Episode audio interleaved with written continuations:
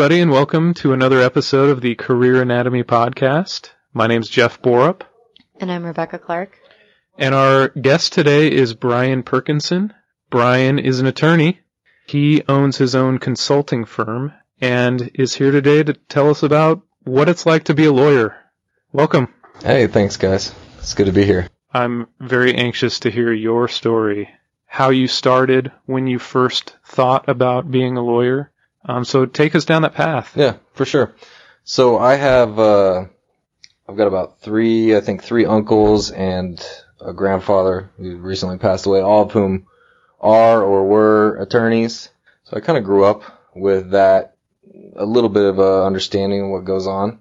I always felt like, uh, the skill set for what it meant to be an attorney was something that I kind of had just intuitively. I was a really fast reader, really loved to read, really, uh, interested in arguing with people all the time. So I felt like that was just something that, you know, I, I fit right in. Honestly, I was probably like 12 or 13 when I started telling people, oh, if I don't play in the NFL, I want to go to law school. You know, that was kind of my spiel from, from an early age. And, you know, I realized pretty quickly that I love playing football, but the NFL thing, I was a realist. So that probably wasn't going to happen. And, uh, My career spiraled out yeah. when I was about 12. So. My mine lasted till I was maybe 18 or, or 19. Oh, but, better than uh, most. but yeah, I figured that one out pretty quick. So in school, I started even undergrad. I went to Utah State. I actually went up there to play football, and um, I figured out pretty quick that I was going to do law school. And my dad was a accounting guy. You know, owned his own small business. Very kind of conservative, focused. And, and his deal was like, look, as long as you go to law school and, you know, okay, you can go be an English major, but you're going to go do grad school afterwards. And so I'll let, I'll let that slide. So I did, I did English cause I loved it. And it was almost like not even really going to school. You know, I just had a good time. I took a bunch of accounting classes and, you know, business classes on the side, but did the English thing. And to be honest, I think, you know, there was a lot of benefit there. Um, got into law school and I just watched the way like other people read and I'm just had a huge advantage because I was just got through so much faster. So I think there's there's something to be said for kind of the ability to read quickly and comprehend well and write well. My understanding still is there's no real requirement No. for an undergrad. Mm-mm. Um, and each each one you hear about poli sci and and you know there's justice studies undergrads etc. It seems like there's different advantages to each. It's just how you use it. It- It's hard because I feel like you don't know what you don't know until you realize you didn't know it. You know what I mean? It's it's one of those deals where the law is so broad. I almost think it's it's almost a joke that the bar that that you take like a bar, you know, your practice is so much different than what I'm doing. It's pretty much not the same thing. And and I think that's kind of an interesting thing about being a quote unquote lawyer. I mean, you could do public defender, you could be, you know, literally literally like spending your day with kind of the most unfortunate, some criminals, some probably not criminals, but that could be your day, or you could be a lawyer who deals in multi-billion dollar transactional deals and doesn't have anything to do with criminal law or anything else. I mean, it's just the spectrum is so huge that if you if you knew in advance what what area, you know, what part of that spectrum you wanted to be on, then undergrad would probably matter. But since most people, I'd say virtually everyone, unless you have a dad that's a lawyer, that's a transactional lawyer, and you think that's what you want to do, but most people they don't know. So I would say, you know, when I my kids come to me and say, "Hey, Dad, I think I want to be a lawyer," I'd say, "Okay, you're gonna go do like history or English, you know, some some liberal arts major, and you're gonna double major in accounting." Because I can't tell you how many lawyers end up being civil litigators and don't know. I mean, they're suing people about financial transactions or things that have happened, and these guys have no idea what they're even talking about. Even basic finance stuff that like a kid graduating from ASU in accounting or finance or something would know, these guys don't know. You know, I think I think if you had like kind of both sides of that, you'd probably be really well suited for uh, for law school. But not everyone's that ambitious. Yeah, that makes sense. It makes sense to be kind of well grounded in in something fairly broad. Tell us about choosing law school, which how, how did that process work? Hmm. Once once you figured out you didn't wanted to go, you knew you wanted to go. Yeah, I knew I wanted to go, and so I uh, I decided I was going to go. I got married right before I took the LSAT, which I would not recommend. Um, I recommend getting married, but not not not doing it right before you're going to take the LSAT. The LSAT's the ad- ad- admissions exam Right. into law school, right? Right. So I did really well in undergrad. Um, you know, graduated top of my class, had pretty strong credentials as far as undergrad grades, and I had I was pretty ambitious. You know, I wanted to go to a you know a top tier law school. I just didn't do as well as I wanted to on the LSAT, and it was before. Now it's a little bit different where they let you you can retake and they take your high score. At least most schools do. Um, back then, and I sound like I'm old, I'm not that old. That was like 10 years ago. They just, or 15, 12 years ago, 13 years ago, whenever that was. They don't, they would average them. So you, didn't really get much of a benefit by retaking it. Um, so, I, you know, I, I didn't do poorly. I just didn't do quite as well. I wasn't going to get into those top tier schools that I wanted to get into. So then I kind of had to reassess, oh, what am I going to really do? Started talking to some local guys who've been really successful here in the valley in, in Phoenix and talking to them and they said, well, where do you think you want to be? And I said, well, ultimately, I think I want to be back in Phoenix. And they said, well, if you want to be back in Phoenix, you should probably think real hard about getting into ASU or U of A because you're going to build contacts there that are going to be people that are working where you're going to be working. You'll have the time to network with people in the valley that you want to potentially work for. And the reality is you go to a firm or go work somewhere in Phoenix, they're going to pay you the same as they're paying some dude that they hired from even Harvard. Even if you had gotten into that top tier school, they pay the same. Um, the only difference is that guy's going to have $300,000 in student loans. And if you go to ASU, you're not. hmm And so that kind of changed my attitude and I, and I did. I, I applied at ASU and U of A, got in there and got into a couple other places and just kind of made the decision that could get in state tuition at ASU was going to be a fraction of what I was going to be paying some of these other schools. And ultimately I just decided, you know, I felt a little bit like a sellout because I'd always wanted to go back east, wanted to do something else. And I felt like, oh man, maybe I'm selling out, but ultimately it was the best decision ever. And I, and I'll give you a little bit more color there. I, I kind of knew in the back of my mind that I might want to do an MBA as well. So I was able to go to ASU, got in-state tuition. I was able to get into the MBA program, which, you know, the MBA program at ASU is pretty good. And, you know, all in, I ended up spending a fraction. I, even with my MBA, I spent less than I would have if I'd gone to law school at, you know, Georgetown or George Mason or, you know, Colorado, some of the other schools that I'd gotten into that, you know, I was looking at. So for me, I was thinking pretty critically about it. I think a lot of people just, oh, they got in somewhere and okay, feeling good and I'm going to go. I kind of made some decisions based on where I thought I wanted to be ultimately. Now the funny thing is I ended up six months after graduating moving to New York and spending, you know, four and a half years in New York City. So you never know. And that's, I want that to be like the main theme, um, of, of my spiel here is that you can plan and you can make good decisions along the way, but, but like the key is always to be open to react. And when some, when a good opportunity takes you somewhere that maybe you didn't think it was going to take you, you just got to go.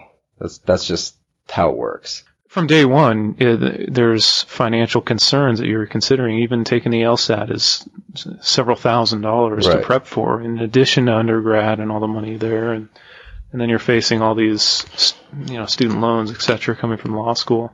Describe your experience in law school before we get jump ahead to New York. Tell Yeah. us about what that was like. I think I have a unique approach. So I came in, I started law school in 2007. I really did. I, I felt like I'd sold out, but I felt like, okay, now that I'm going to ASU, I'm just gonna spend all of my time networking with people that I know. You know, people, like I said earlier, my, I've got a lot of family that are in the legal community here. Um, my, you know, my dad and uncles are in the business community here. And I just, I went out and I said, Kate, you know, tell me everybody you know that you think I should get to know. And I probably took more lunches as a first year law student than like any first year law student ever. Probably studied a lot less than most first year law students. Probably, probably played a lot more golf than most first year law students. But part of it was, it was 2007. It was pre-crash. Everybody was getting jobs. Everybody was getting jobs and making a lot of money. And I felt like I knew that I was going to be in the top half of my class without really trying. And that sounds, you know, but everyone kind of knows. You you get there, you get a feel for what the you know, for what the the group was like. And I felt like if I just showed up and did my stuff, I was gonna be fine, and I was gonna get a good job because I was I knew all these people. And so I probably didn't take it as seriously as some guys. And and the funny thing is, I I, I became friends with a lot of third year law students, um, and they kind of took me under their wing and said, "See these guys like spinning their wheels? You don't need to do that. Here's some outlines. You know, here's here's the way you need to figure this out." And so I kind of shortcutted a little bit of the process there. And on the one hand, it helped, but on the other hand, a year later, the world was ending, and all of a sudden, everybody's job offers are getting pulled. Everybody's summer, you know, summer clerkships are getting cut in half or cut, you know, by three quarters. And you know, my attitude of, oh, all, all I got to do is be in the top 30% of my class and I'm going to get a, you know, $100,000 plus job got thrown out the window. And so I was like kind of scrambling and luckily I had worked hard enough to, to kind of justify getting some interviews and I, I got a good first year, um, first, first year summer gig, which for, you know, people who are interested, you know, every summer, that's when you go out and you do like a three month internship. And usually for law school, first summer gigs are hard to come by. Usually you have to do them and they're free or you have to kind of scramble. And then it's usually your second year gig that, that kind of, if you do a good job, that's a lot of times where you'll end up working, or at least in, in the way, the way the system used to work. Um, and then 2008 came along and that kind of threw people for a loop. And I, and I had a good job my first summer and I, I really liked it. I learned a ton. I mean, I got to work on some super cool stuff, but I knew that it was with a pl- plaintiff litigation firm, big plaintiff like litigation firm. We were working on a couple like billion dollar deals. I knew I just couldn't see myself doing that forever. And then I got a, my second year, I got a offer from a smaller kind of boutique firm here w- with a guy that I really liked. And that was the reason I took the job there. We just kind of hit it off right off the bat. And he is actually now coming, you know, come full circle. He's the chief bankruptcy judge here in Arizona and he's become a mentor of mine, just this all around amazing guy. So I took a job there. I really liked it, liked what was going on, but in the back of my mind was still this MBA thing. And I had, I had taken some, you know, test prep because to do the MBA, you have to take the GMAT. So I had taken the GMAT, done pretty well. I had applied, got in, and I still hadn't told these guys that I, you know, that I had taken this job from. And, you know, it was the end of the summer and I was going to go back and I had to start the MBA program if I wanted to do it, you know, within like a week. And so I, I got this full-time job offer from this firm and I went to him and said, Hey, this is what I got going on. I still haven't made a decision. What do you think? And to this guy's credit, he was just really supportive. Said, look, um, you know, you've done a great job. We obviously gave you an offer, so we obviously want to hire you and we will hire you if, you know, if you still want to come back here and work, but I think this is a good thing for you in the long term. So I think it's, you know, in your best interest to go and do it. And, you know, that was kind of all I needed. Um, I, would had some experience while I'd worked for them.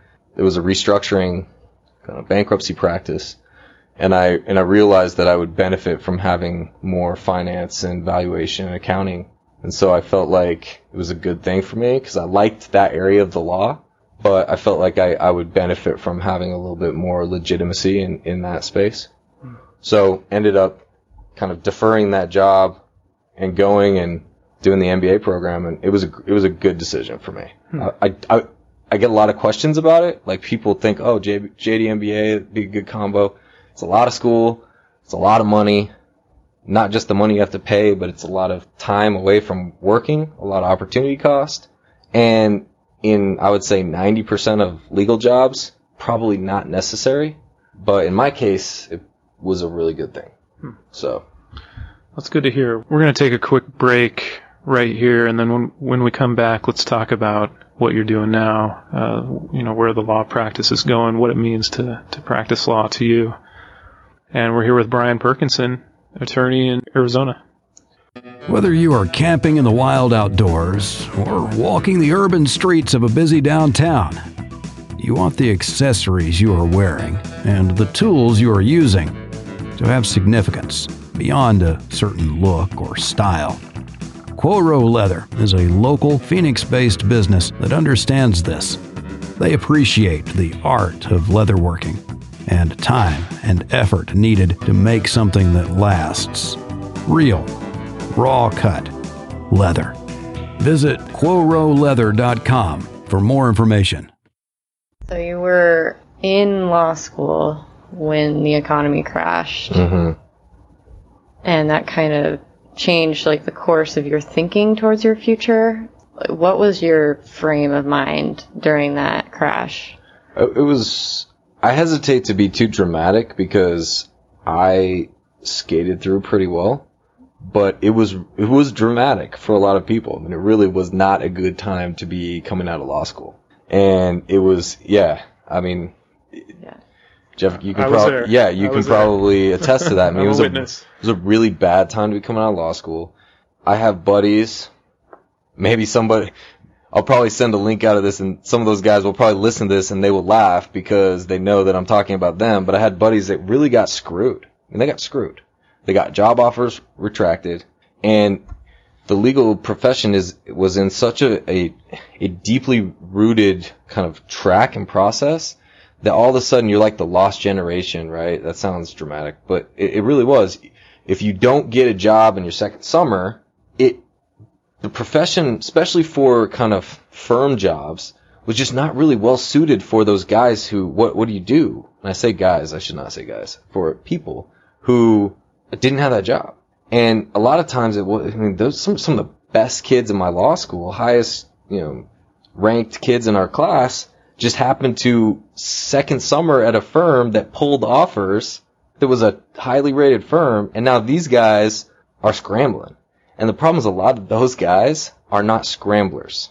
That's another thing that, that, you know, a lot of times the, the guys who are ranked at the high, you know, high end of the class, they just assume that because of their grades and everything else, they're going to get a job. So they're not the guys that are out doing what I was doing, which is hustling. on the 16th green. Yeah, they're not hustling. They're just studying and, and doing their thing. And so when all of a sudden they're not getting jobs, they don't know what to do. And I think, so to, to answer your question, the, the short answer is yeah, it totally changed my perspective. Do you think it changed the way people even now handle law school and go to law school? Do you think it kind of I hope so. Scrambled I hope it. they're smarter, and I hope the I hope the people at law schools are smarter. To be honest, I think, and and I think it is that way from what I've seen. I think they are advising people better. I think people are taking more initiative and realizing that you can't just expect to go to law school and end up with a you know six figure job coming out of law school. That if you if you want, you got to know what you're trying to do when you go in, and you have to be really focused on it while you're there. You can't just think that you're going to slide into this really you know high paying job. Maybe maybe if you're at you know I can say I was about to say maybe if you're at Ivy League school, but I lived in I lived on the Upper West Side in New York for four and a half years with a bunch of guys that all came out of Columbia, and some of them had a hard time finding jobs, and they were super smart. It's not this isn't just an issue you know, at ASU or U of A or you know wherever. I mean, I think this is an issue the legal practice has just changed a little bit, and it's slowly getting better. I think they're slowly hiring more people, but I think the days of you know massive law intern boondoggles and taking 20 you know interns every summer i think those days are kind of gone um, there's a lot of pressure you know for these big law firms billing young lawyers at ridiculous rates i think they're pushing back from that so i think people need to think think a little bit more strategically i'm not saying the law isn't still a good way to make a living but I think you got to know a little bit more about what you want to do before you just cut a cut a big check to go to law school. Makes sense. So speaking about New York, can you tell us a little bit about how you ended up with a job offer in New York and what your decision process was for taking that and moving there? Because it sounds like you really want, like you, you know, really rooted yourself here and Right. planned on being here. For sure. So I'll, I'll I want to take that two tracks because I I think it's important. So I went and did the MBA and then I, f- I finished both. Right, I had to go back finish a few classes in law school, and then I graduated in both. And while I was doing the MBA program, I, I really was just out pounding pavement. Kind of knew that I had a job if I really wanted it. I had a job to go back to, but I wanted to see if there was something that would maybe be a better fit. And I came across my former boss, uh, one of my mentors, who, you know, was a, he, he was from the East Valley, and my dad knew him not professionally, just knew him personally, and said, "Hey, I, you know, I think the stuff that you want to do is similar to what this guy does. You should go talk to him." Start taking him to, uh, you know, took him to lunch, and then I literally just bugged the crap out of him. I mean, every couple weeks, I just bugged this guy about, "Hey, who do you know?" Da da da da. And finally, after you know months of doing that, he said, "Hey, I just lined up this big deal. It's gonna be, you know, it's gonna be a long deal." It's right up your alley. It's a we're gonna we're an expert on a big fraudulent transfer litigation, and you've got the litigation experience. You're at the MBA. You're doing the finance valuation stuff. You'd be perfect fit for this gig. But it wasn't at a law firm. It was at his consulting firm. And I thought, okay, let's try this out. And I and I worked for them for a summer, and it was just it was it was just awesome. Loved it. It was a big. It was a out of a bankruptcy case, this massive litigation, and, and my boss was going to be the expert on this big fraudulent transfer case. And and I was still in I was still in Arizona. One of the guys in our New York office, I was kind of working under him, and just had a blast. And they liked me, and I stayed and kind of worked there while I was finishing up law school, while I was taking the bar. And then as soon as I took the bar, I started full time, and that was here.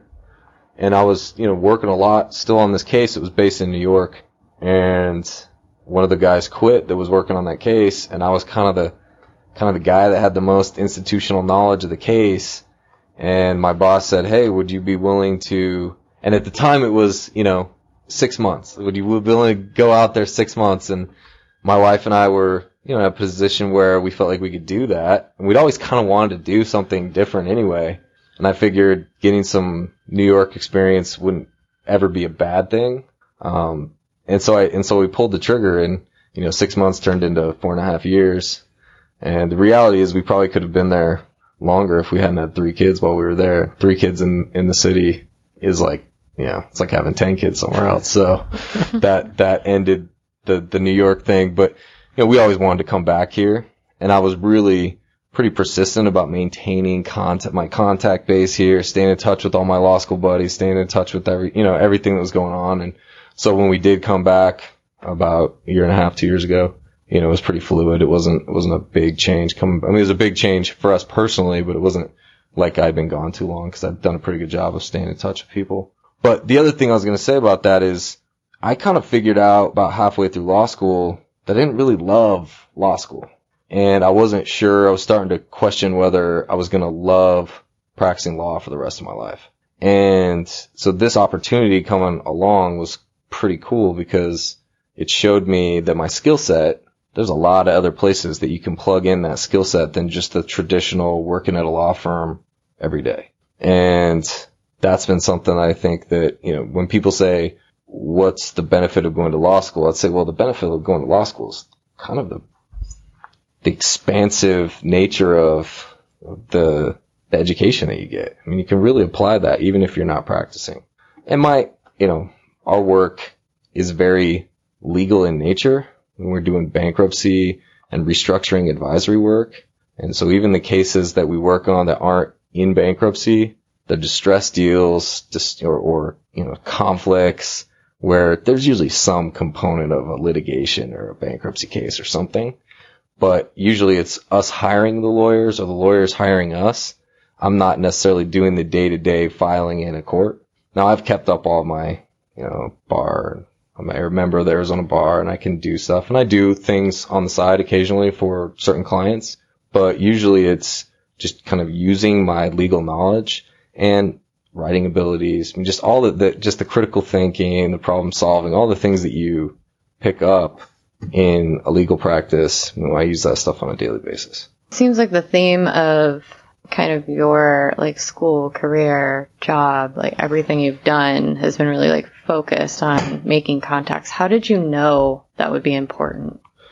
I joke about it. Um, I had a huge advantage in that I grew up with a dad who I always joke about. My dad's the guy that sits down at the airport and makes three friends before his, his plane leaves. Mm-hmm. That's just, that's just, yeah. I have the same dad. Yeah. So I, I grew up in, I think, you telling me your brothers and sisters right now? Yeah, a little bit. Yeah. Um, you know, I I think I saw that and I saw what a benefit it was um, for him as far as his ability to kind of be successful in his business.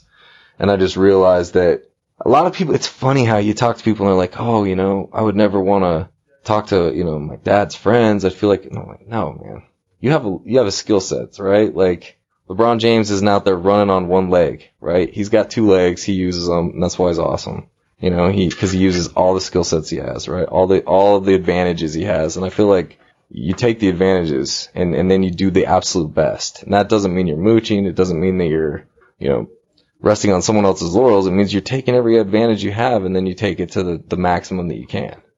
And I tell people that whether it's, you know, a buddy's dad or whether it's someone at your, you know, it's your neighbor or it's someone in your church or whatever it is. I mean, you, you just, you just take that and you network. And it's, and it doesn't always, it's, it's like exponential. It's not necessarily that you're going to mooch off your neighbor. It's that if you know your neighbor is a partner at a big law firm and you just say, Hey, let me take you to lunch, offer to pay to take them to lunch. 99% of the time they won't let you pay, but they'll let you go to lunch and you just pick their brain. You don't beg them for a job. You just pick their brain and then they're thinking about you. And then you just look for reasons to follow back up with them. You have to find those reasons, right? You have to find something. You look for reasons and then you just, and, and they might not have something, but they'll know someone else who has something. And that's just how, I mean, the jobs that I ended up getting were usually not with the people that I knew, but it was like, oh, I interviewed with this guy who I said was my mentor. He didn't know me. I didn't know him. But as we started to talk, some of the other people that I had been networking with ended up being super good friends of his or guys that he had just finished working on a deal with that were able to give me really good, you know, recommendations. And that process, there's, there's nothing. I don't care how smart you are. There's nothing that will benefit you more than getting out and just networking with people. That's how the world works. So, okay, let's say that like poor kid from poor neighborhood doesn't have a next door neighbor who's an attorney, like doesn't know attorneys, but kind of has this inclination that someday he wants to go to, or she wants to go to law school. How do they find people to network with? Is there like, is there some kind of situation they can put themselves in where they're meeting these people or meeting people Yeah, that I- would be important? I think, I guess it, it depends on what we're talking about. If you're talking about like pre college or like pre law school, uh, let me hit that in a second. But for kids in law school, I mean, I'm on the board for the Maricopa County Bar Association bankruptcy section. And I mean, just, we have a mentor program. I didn't know about it when I was in law school, but it's awesome. I mean, they, the list of people that they have who are willing to just take a phone call and like let people pick their brain. I mean, that, that kind of opportunity is out there. And, and I think there's a lot of stuff like that. So if you're in law school, you get to law school, but you're like, I just got to law school because I'm smart and I worked hard, but I don't know anybody. Like there are a lot of opportunities and people are, I think you'd be surprised at how willing people are to talk. But as far as, you know, someone who maybe they're just graduated from high school, they're, you know, working a summer job and they're trying to figure out how to make their way, you know, they think, hey, I want to be a lawyer. That sounds like something that I would like. Honestly, everybody knows somebody. Whether it's their boss, whether it's someone that comes into the restaurant that they work at, you know, or whatever it is, it really just comes down to taking the initiative and being cool. Just be cool. Just look someone in the eye. You know, say you're a waiter at a restaurant and you see a guy and you notice he's coming in with legal files. He's, you know, he's sitting there doing his stuff. Just say, Hey, I'm really interested in, in going to law school sometime. Could I take you to lunch and pick your brain? And I, I will guarantee, unless the guy's a complete douche, I will guarantee that, or, or she is a douche, you know, whatever. Um, Equal opportunity. equal, yeah, there's, you know, both, both can be douches. Um, I guarantee that they, they will be probably taken aback, but that they'll give you a few minutes to pick your brain. And, and you never know where that will go. I mean, those are the kinds of things that can change your life. And that sounds dramatic, but it's not. I mean, that, that's how you do it. And, you know, the opportunities are harder. And, and the reality is if you don't have a lot of those kind of natural contacts, you might have to be a little bit more outgoing to get there. Um, and that's, you know, that's just kind of the nature of the beast. But I think everybody has an opportunity to make those contacts if you're kind of keeping your eyes open and you, you got your head on a swivel and you're looking for them. Brian, I want to know: Are there any regrets that you have along the way? Getting a little personal here. No, just joking. I keep the personal regrets to myself. That's Um, second date material. Yeah, exactly. Um, you, you know, let me think about that for a second because I'm, I don't want to just spout something off that's stupid and then think about it and think that, oh man, I actually did have something worthwhile to say. Yeah, I do. I do have a regret. And this is something that I would, um, if you are in undergrad and you are thinking about going to law school, everybody has their own situations, but if you've been really, you know, pushing hard, working hard undergrad, and and you're burned out even in the slightest, I would say do not roll straight into law school. Um, my biggest regret from from my kind of career perspective is I you know I have very ambitious. I, this is all self-imposed. Like I at the time I was thinking, man, my dad like he was out there doing all this stuff, always you know really ambitious. I just I I really did feel like I had to get moving and get going, and I and I was married while I was in undergrad. I I just gotten married. I just felt like a lot of pressure, and so I hurried to graduate as soon as I was done playing football. I, I was playing football, and then I stopped playing football, and I was like, hey, if I'm not gonna play football, I'm, I'm gonna get done as fast as I can. I graduated in three years, and I was like, I'm gonna go to law school. I'm gonna get this done as fast as I can. I got to law school. I was totally burned out, and I hated it. My first year, I hated it, and I think that impacted kind of my attitude towards law school. I think I would have gotten a lot more out of law school and business school if I hadn't felt like I was just trying to get through. And I think I would have been more, I think I would have enjoyed the experiences more, probably would have been more outgoing with my law school classmates and like made more contacts at law school had I been enjoying it more and just had I been in a better frame of mind. And I look back and that's one thing, I don't care how, I mean, even for people who are going a little bit later, at the end of the day, if you're, if you can be successful in law school, whether you go when you're 25 or 26 doesn't mean anything. Nothing. Zero. Doesn't matter if you go when you're 32 or 33. It doesn't mean anything. This is a, you're not playing NFL football, right? This is not a career that has a shelf life. You know, you can practice law mm-hmm. until you're 95 years old if you want to Gets better with age. and you're going to make more money the older you get. It really, you really are. So there's no reason to rush into it. You know, if you don't do as well on the LSAT as you, as you want, or you're just feeling burned out, go take a cool job. You know, go drive around the country, go do, go get some cool experience, go do something and get your mind right, you know, and get ready mentally, physically, emotionally, whatever, so that when you do start up law school, you can get a hundred percent, you know, of the value. You're paying a lot of money, you're spending a lot of time. Get all the value out of it. That that's probably my biggest regret as far as that goes. Since you're a huge reader and you love English, what's your favorite book? so my favorite book, this is like my stock favorite book answer that I always give people because it changes, right? No matter what you're reading, I kind of over the years, I would say my selection would probably change. But the one I always fall back on when I have to pick a book is probably Cormac McCarthy's Blood Meridian.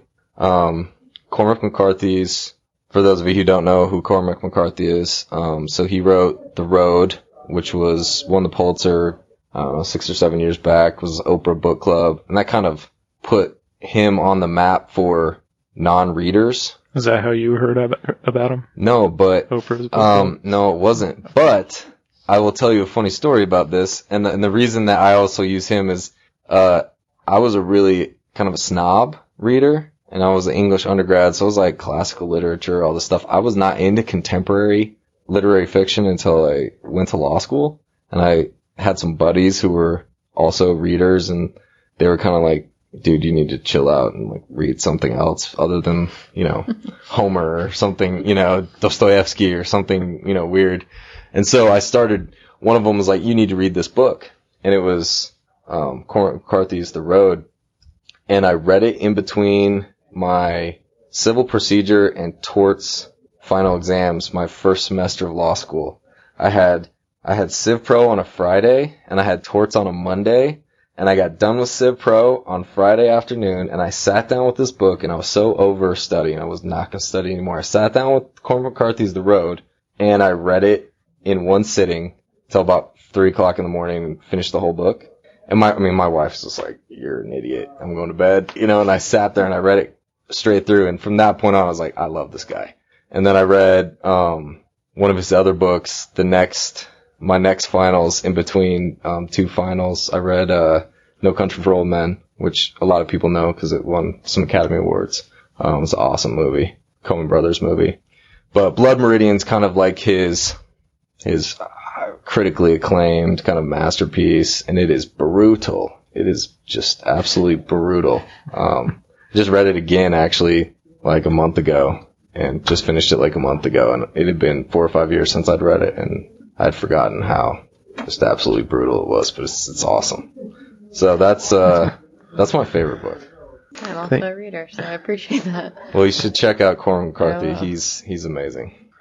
Well, Brian, thank you so much for being with us and sharing your story. I think you're an excellent reflection of the millennial attorney who's been through the war, essentially. It's great to see you doing well, and we're really lucky to have you here sharing your story with us. Well, I I uh, I really appreciate you guys having me, and I was excited to do it because I really do think that I think there's a lot of opportunities out there, and I think for people who you know are willing to think creatively about this, you know, gain your gain the skill sets, but don't get caught up in the rut. You know, get those skills and then look for ways to put them to work. I think that's the that's really the theme. Nice. Well, thanks, thanks for being here, and thanks everybody for listening.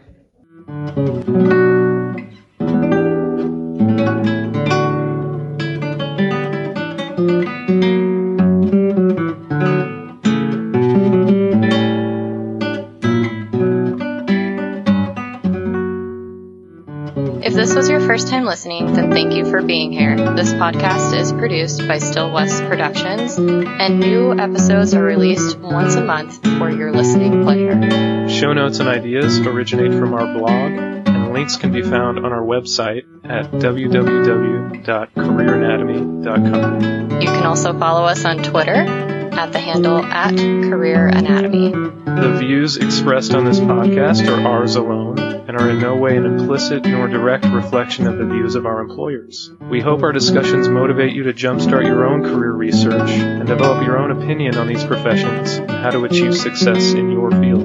Thank you for listening. And we'll see you next time.